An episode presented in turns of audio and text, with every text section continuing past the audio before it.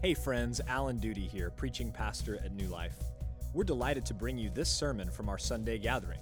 For more information or to support our ministry, visit us online at newlifecs.net. Thank you and enjoy the following message.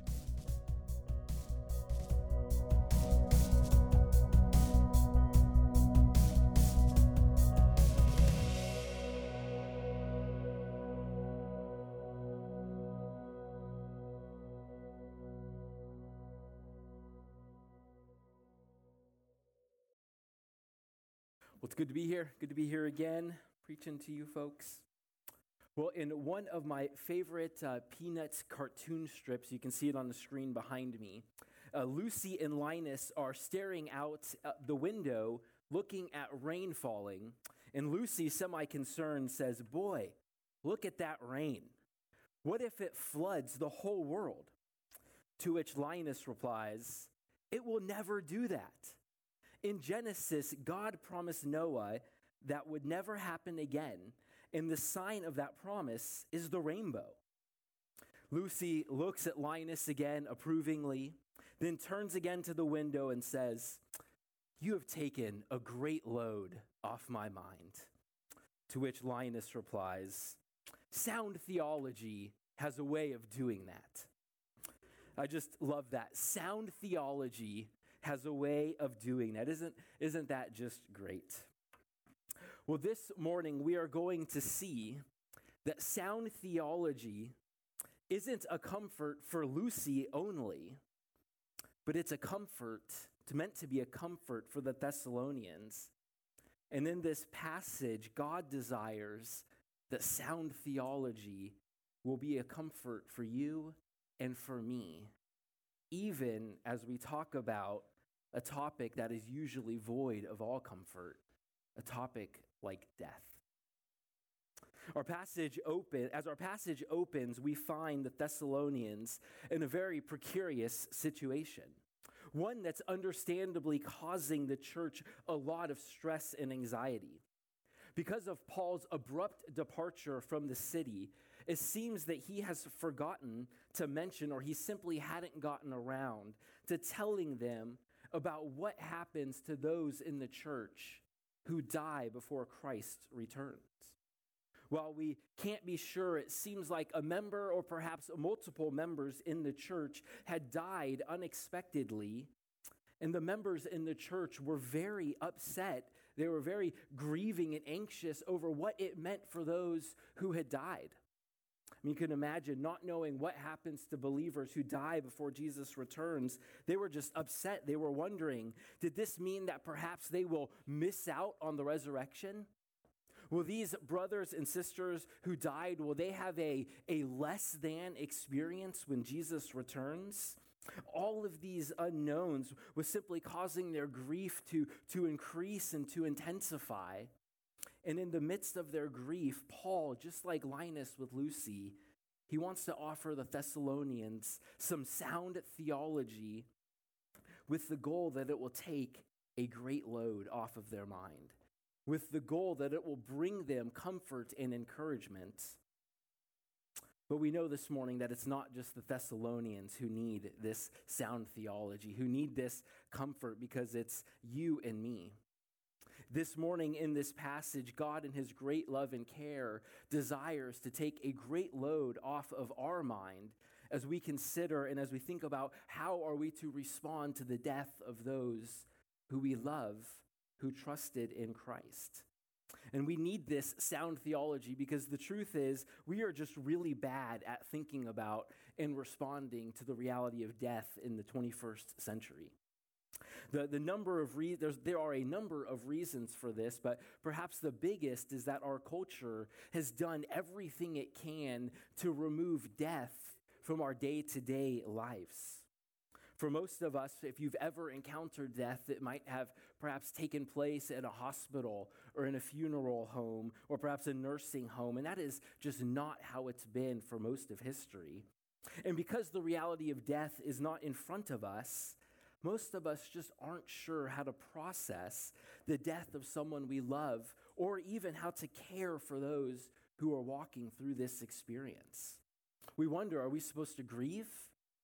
Are we supposed to feel relief? I mean, we know the Bible says something about hope. Where in the world does that fit into my experience or to how I'm meant to encourage other people? Well, it's into these questions that God wants to offer us some sound theology as He shows us how we are to respond to the death of a believer, and as He shows us the reasons why we can respond in this way. Specifically, in our passage this morning, God shows us that we can grieve with hope because of Jesus' resurrection and his promised return. We can grieve with hope because of Jesus' resurrection and promised return. As we continue this morning, as we unpack this passage, these, these two, answering these two questions here, looking at our response to the death of a loved one and why we can respond that way, is going to be our outline. We're going to look at the response and then we're going to look at the reasons. So, first, our response. As Paul opens this passage, he shows us the proper Christian response to the death of a believer. Read with me in verse 13. Paul says, But we do not want you to be uninformed brothers, better translated, brothers and sisters, about those who have fallen asleep. Let's stop there. Here again, we see that Paul is addressing an issue that he didn't get around to teaching on during his brief time in Thessalonica. And that's why he begins by saying that he doesn't want them to be uninformed about those who are asleep. Asleep being a common euphemism in the ancient Near East and in the Bible for, for someone who has died for death. Uh, we see that all over the Bible. Jesus even talks about Lazarus, even though he had died, he just says that he has fallen asleep. So this verbiage here of sleeping refers to death.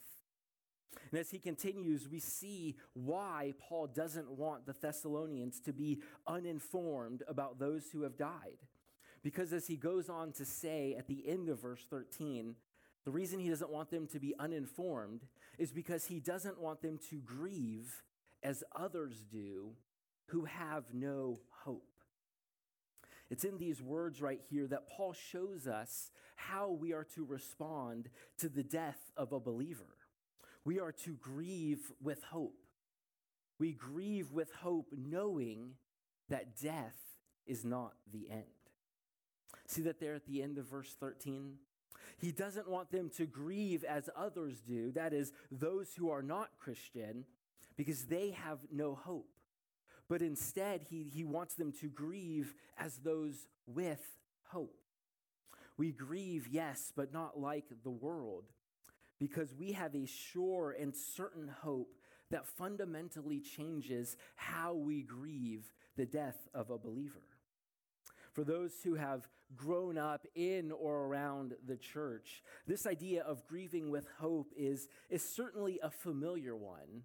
But at least, or at least, unfortunately, at least in my experience, it's been largely misunderstood. Uh, it seems that for most people, this idea of to grieve with hope means that you experience a little bit of grief and you experience a lot of hope in light of the death of a loved one. A little bit of grief and a lot of hope. We see this in the common things that we say or the, the common things that are said to us after someone we loved died. Things like, God just needed him or her in heaven more than we needed them here. We say things like, well, at least they didn't suffer, or at least their suffering is over, or, well, at least you know where they are pretty much any statement that starts with the phrase well at least is, is a common phrase it should be a telltale sign to us that, that we've missed what it means to grieve with hope. Because as well mentioned as well intended as these statements might be and, and many others like them they all implicitly send the message to those grieving that they really shouldn't be as sad as they are. That, that hope should be greater than their grief that because of the hope we have, knowing that death isn't the end, that we really shouldn't grieve at all, or at least we shouldn't grieve that much or that long. But to, to think our response, but to think of our response in this way is really to fundamentally misunderstand what Paul's saying here. In 1 Thessalonians 4, before Paul speaks one word of hope, he affirms the goodness of grieving. And this makes sense because grieving is what love looks like in light of loss. We're to grieve because this is what love does in response to loss. In fact, as we, we consider not grieving the death of someone we loved, would be completely unloving. Loss hurts, and so we grieve. We weep, we cry, we sob, sometimes uncontrollably. We sit in silence. We wonder, we ask why. We miss the person. We feel the, the physical ache and pain of, the abs- of this, of this person's absence. We mourn. And we do all of this not sinfully, but faithfully as a sign of our love for the person we've lost. The Lutheran pastor Harold Senkbeil has beautifully written the proper response of God's people in the face of death is to weep. Even though we do not weep as those who have no hope, we weep nonetheless. Love and grief go hand in hand.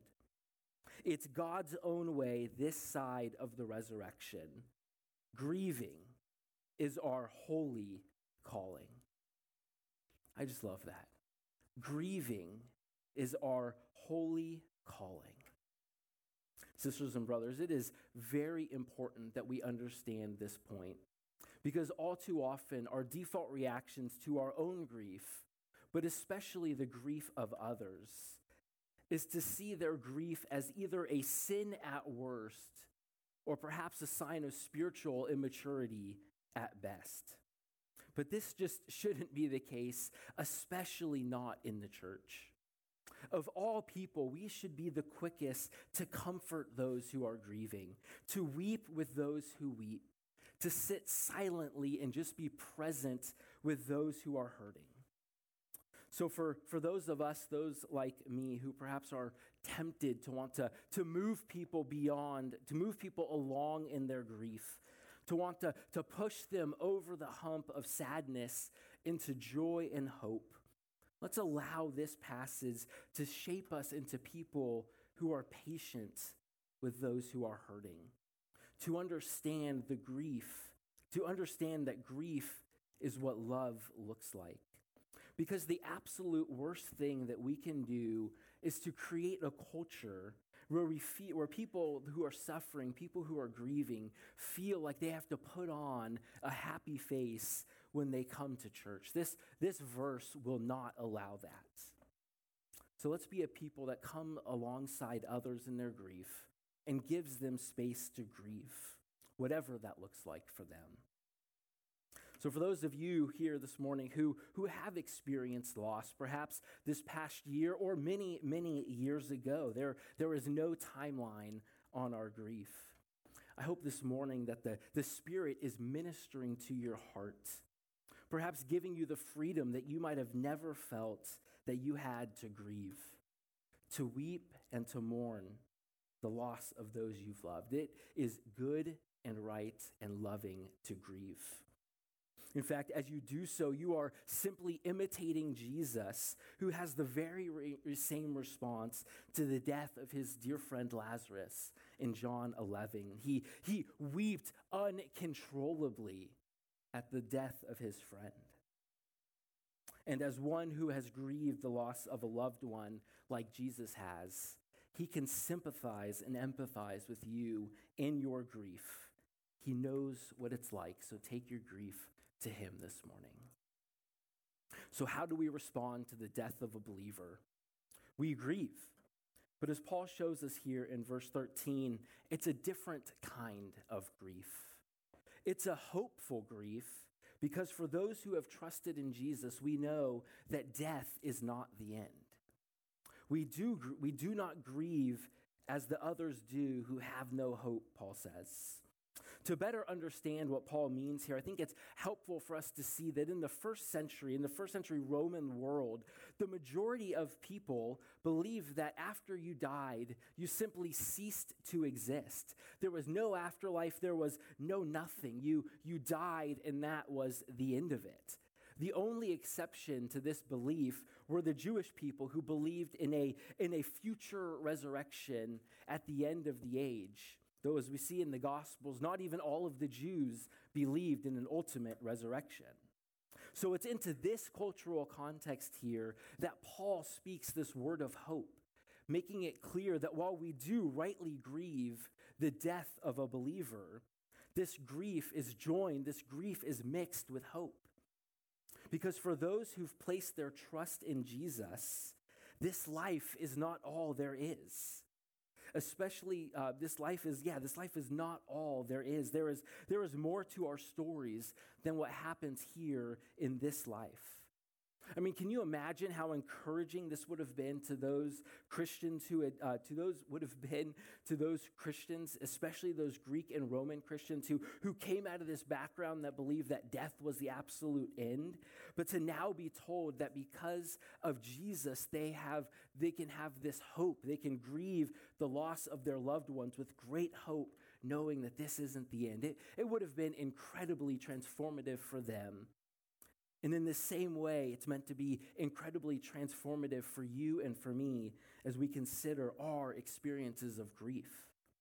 It's meant to encourage our hearts that while we do grieve, we grieve with hope. We grieve with hope not that minimizes our grief, but a hope that reminds us that it's only temporary. We grieve, we weep, we cry now. That is good and right, but we do so knowing that it's not permanent but knowing it's only temporary. Because as we are going to see in just a minute, our grief for our sisters and brothers in Jesus will not have the final word. One day we will all be together again, never to experience grief or sorrow. Well, before we turn to verse 14 and see the reasons that we can hope, I want to speak to a pastorally difficult topic to address here. As you may have picked up on throughout the sermon, I have been, or at least I have tried to be, very intentional about how I have phrased my comments about hope. I've talked about the hope that we have when those who have trusted in Jesus or those who have believed in Jesus die. And I've said it like this because the Bible is clear that for those who've died who did not place their faith or trust in Christ alone, for the forgiveness of sins and the promise of eternal life, we do not grieve for them with hope. As much as we might want to believe that, some, that after someone dies, there remains an opportunity for them to believe in Jesus, the reality is that that is just not the case. The Bible does not talk about that, and the Bible leaves no room for that possibility when Jesus returns to judge the living and the dead, those who have not looked to him, those who have not trusted in him alone for salvation, will not receive the promise of eternal life. And so, for those of you here this morning who have yet to trust in Christ, this morning I want to urge you to turn to Jesus, trusting in his life, death, and resurrection for the forgiveness of sins and for the promise of life with God forever. This is, this is an opportunity that is held out in this life alone. So, this morning, I urge you to turn to Christ, trust in Him, turn from living your own way, and turn to Christ, looking to Him for the forgiveness that you desire, the forgiveness that is found only in Him. And in that, receive the promise of eternal life, receive the promise of resurrection receive hope. I think for those of us here this morning who have trusted in Jesus, I think this passage should serve as a reminder to the weightiness of this reality and to prayerfully consider what impact this passage might have on your and my interactions with the non believers in our life. I mean, the truth is, this, this promise of hope should stir in us a desire to share this hope with those who do not yet know Jesus, those that God has placed into our lives in our streets, in our communities, in our workplaces, in our classrooms. We have an opportunity to share this great hope of life after death with those who do not yet know Christ. And so, brothers and sisters, let us sense where the Spirit might be convicting us or urging us all the more to reach out more faithfully to those in our spheres of influence. So, we've seen this morning, we've seen our response to the death of a believer. Let's now look at the two reasons why we can grieve with hope. In verse 14, we see the first reason, and that is that Jesus' resurrection guarantees the believer's future resurrection. Follow along as I read verse 14. Paul writes, For since we believe that Jesus died and rose again, even so, through Jesus, God will bring with him those who have fallen asleep.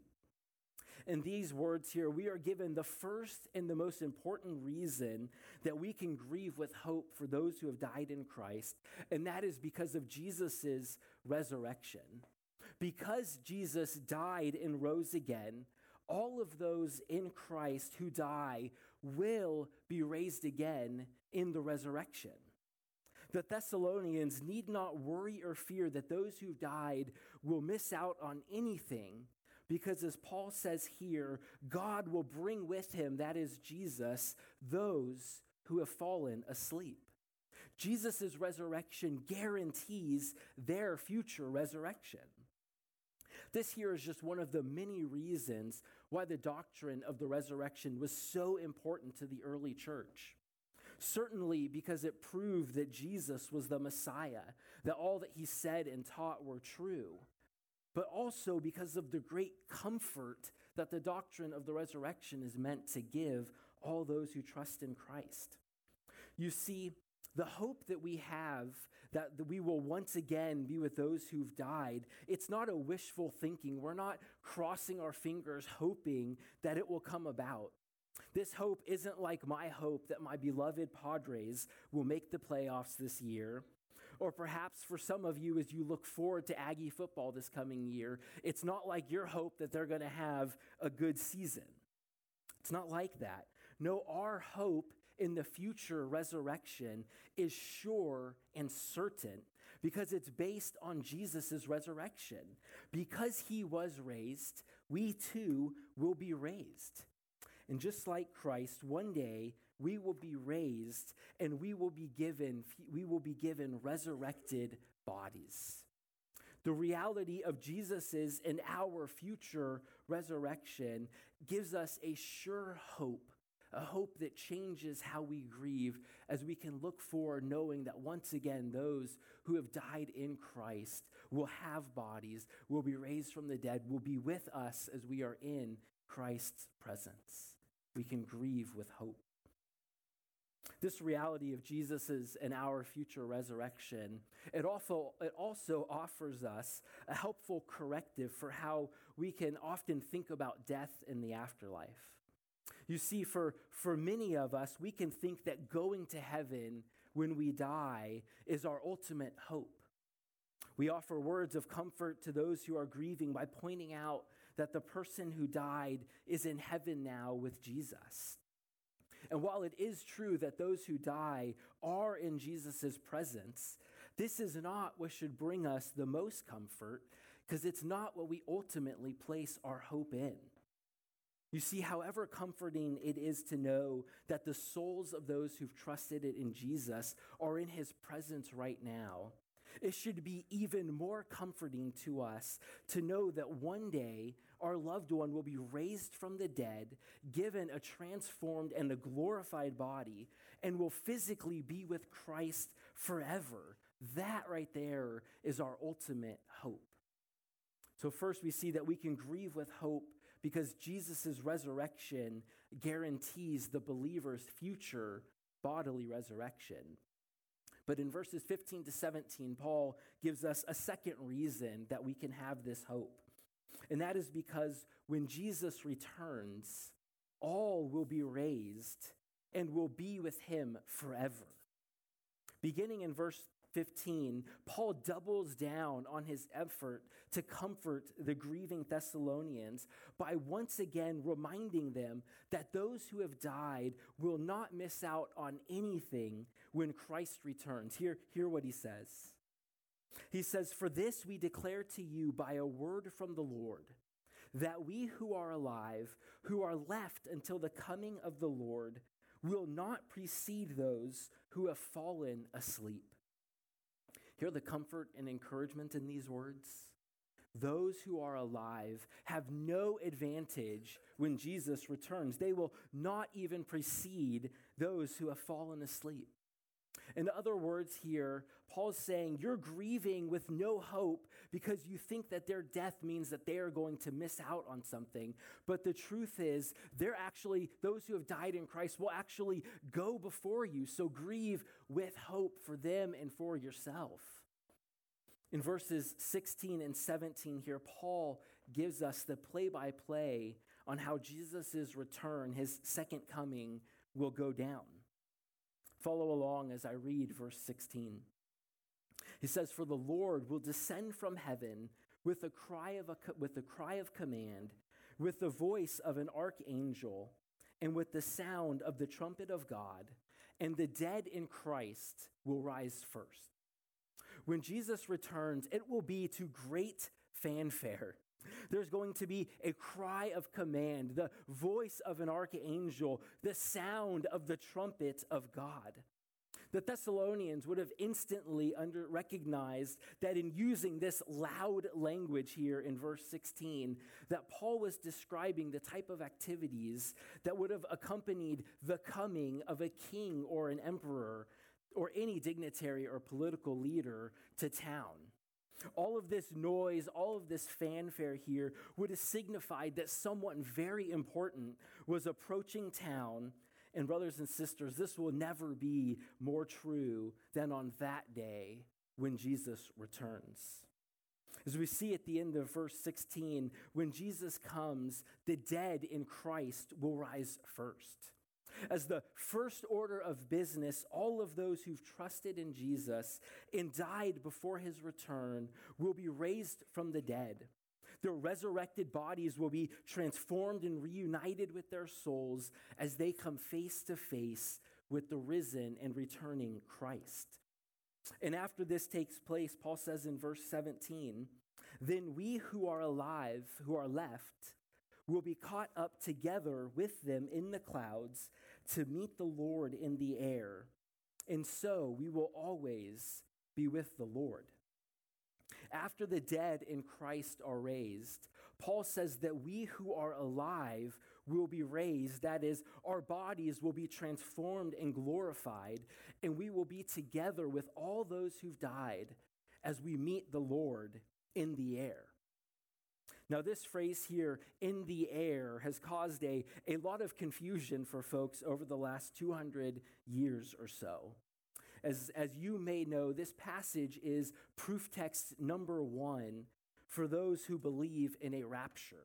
The belief that Jesus will come and take all Christians out of this world before a seven year tribulation takes place on the earth. Uh, perhaps no one has made this view more popular than one of the founders of the college I attended, Tim LaHaye, in his Left Behind series.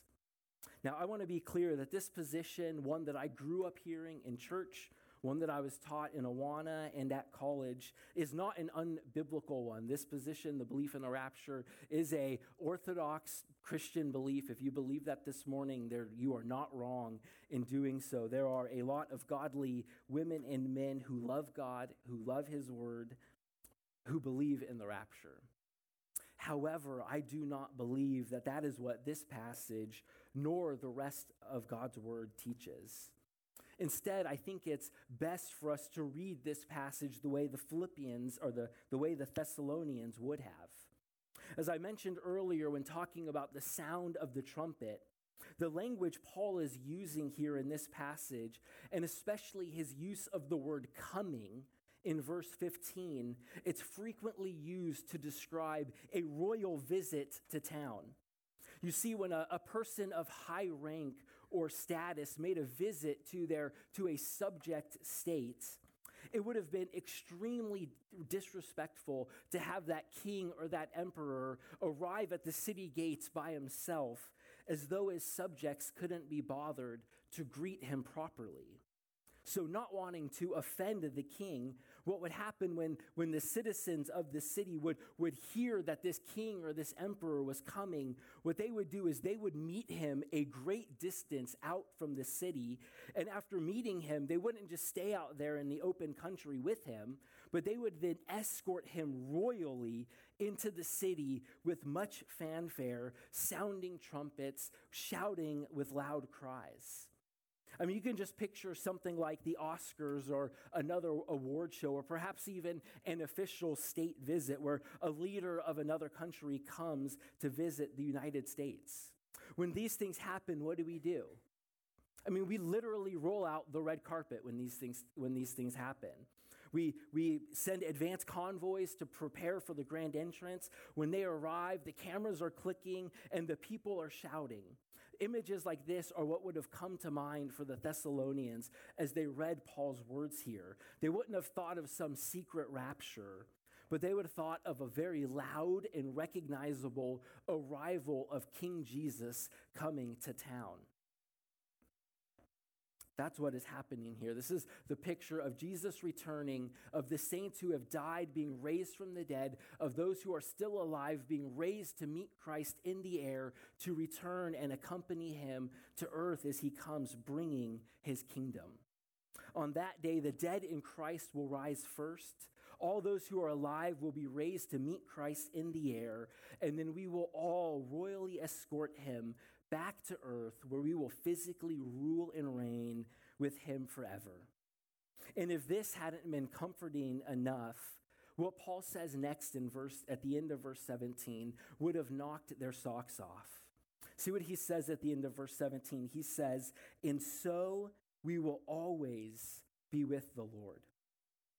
We will always be with the Lord.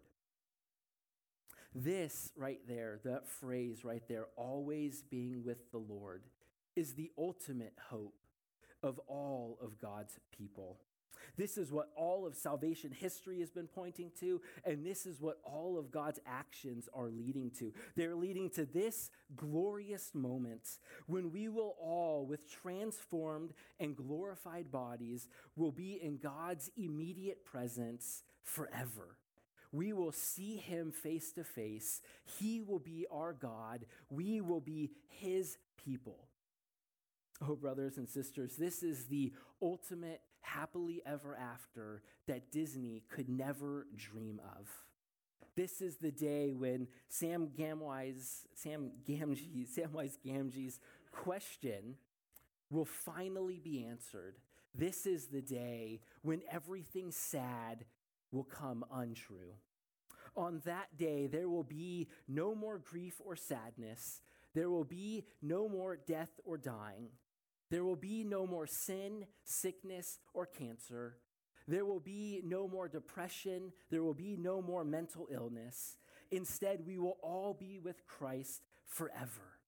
What a glorious day they, this will be. What a great hope it is meant to give all of us right here, right now, especially those of you who are grieving. We have a great hope to look forward to. Our grief is temporary. We have hope that one day Christ will return. We will be with him. We will be with those who have died in Christ. We will be in Christ's presence, seeing him face to face and seeing him we will become like him. This is our great hope. This is why we can grieve with hope. No wonder Paul ends this passage by saying, Therefore, encourage or, or comfort one another with these words. Well, it turns out that Linus was right. Sound theology really can take a load off as we question and we wonder how should we respond to the death of a believer, God has shown us here in this passage that we can grieve with hope because of Jesus' resurrection and promised return. Thanks be to God. Thank you for listening to the sermon audio from New Life Baptist Church in College Station, Texas. For more information or to support our ministry, visit us online at newlifecs.net.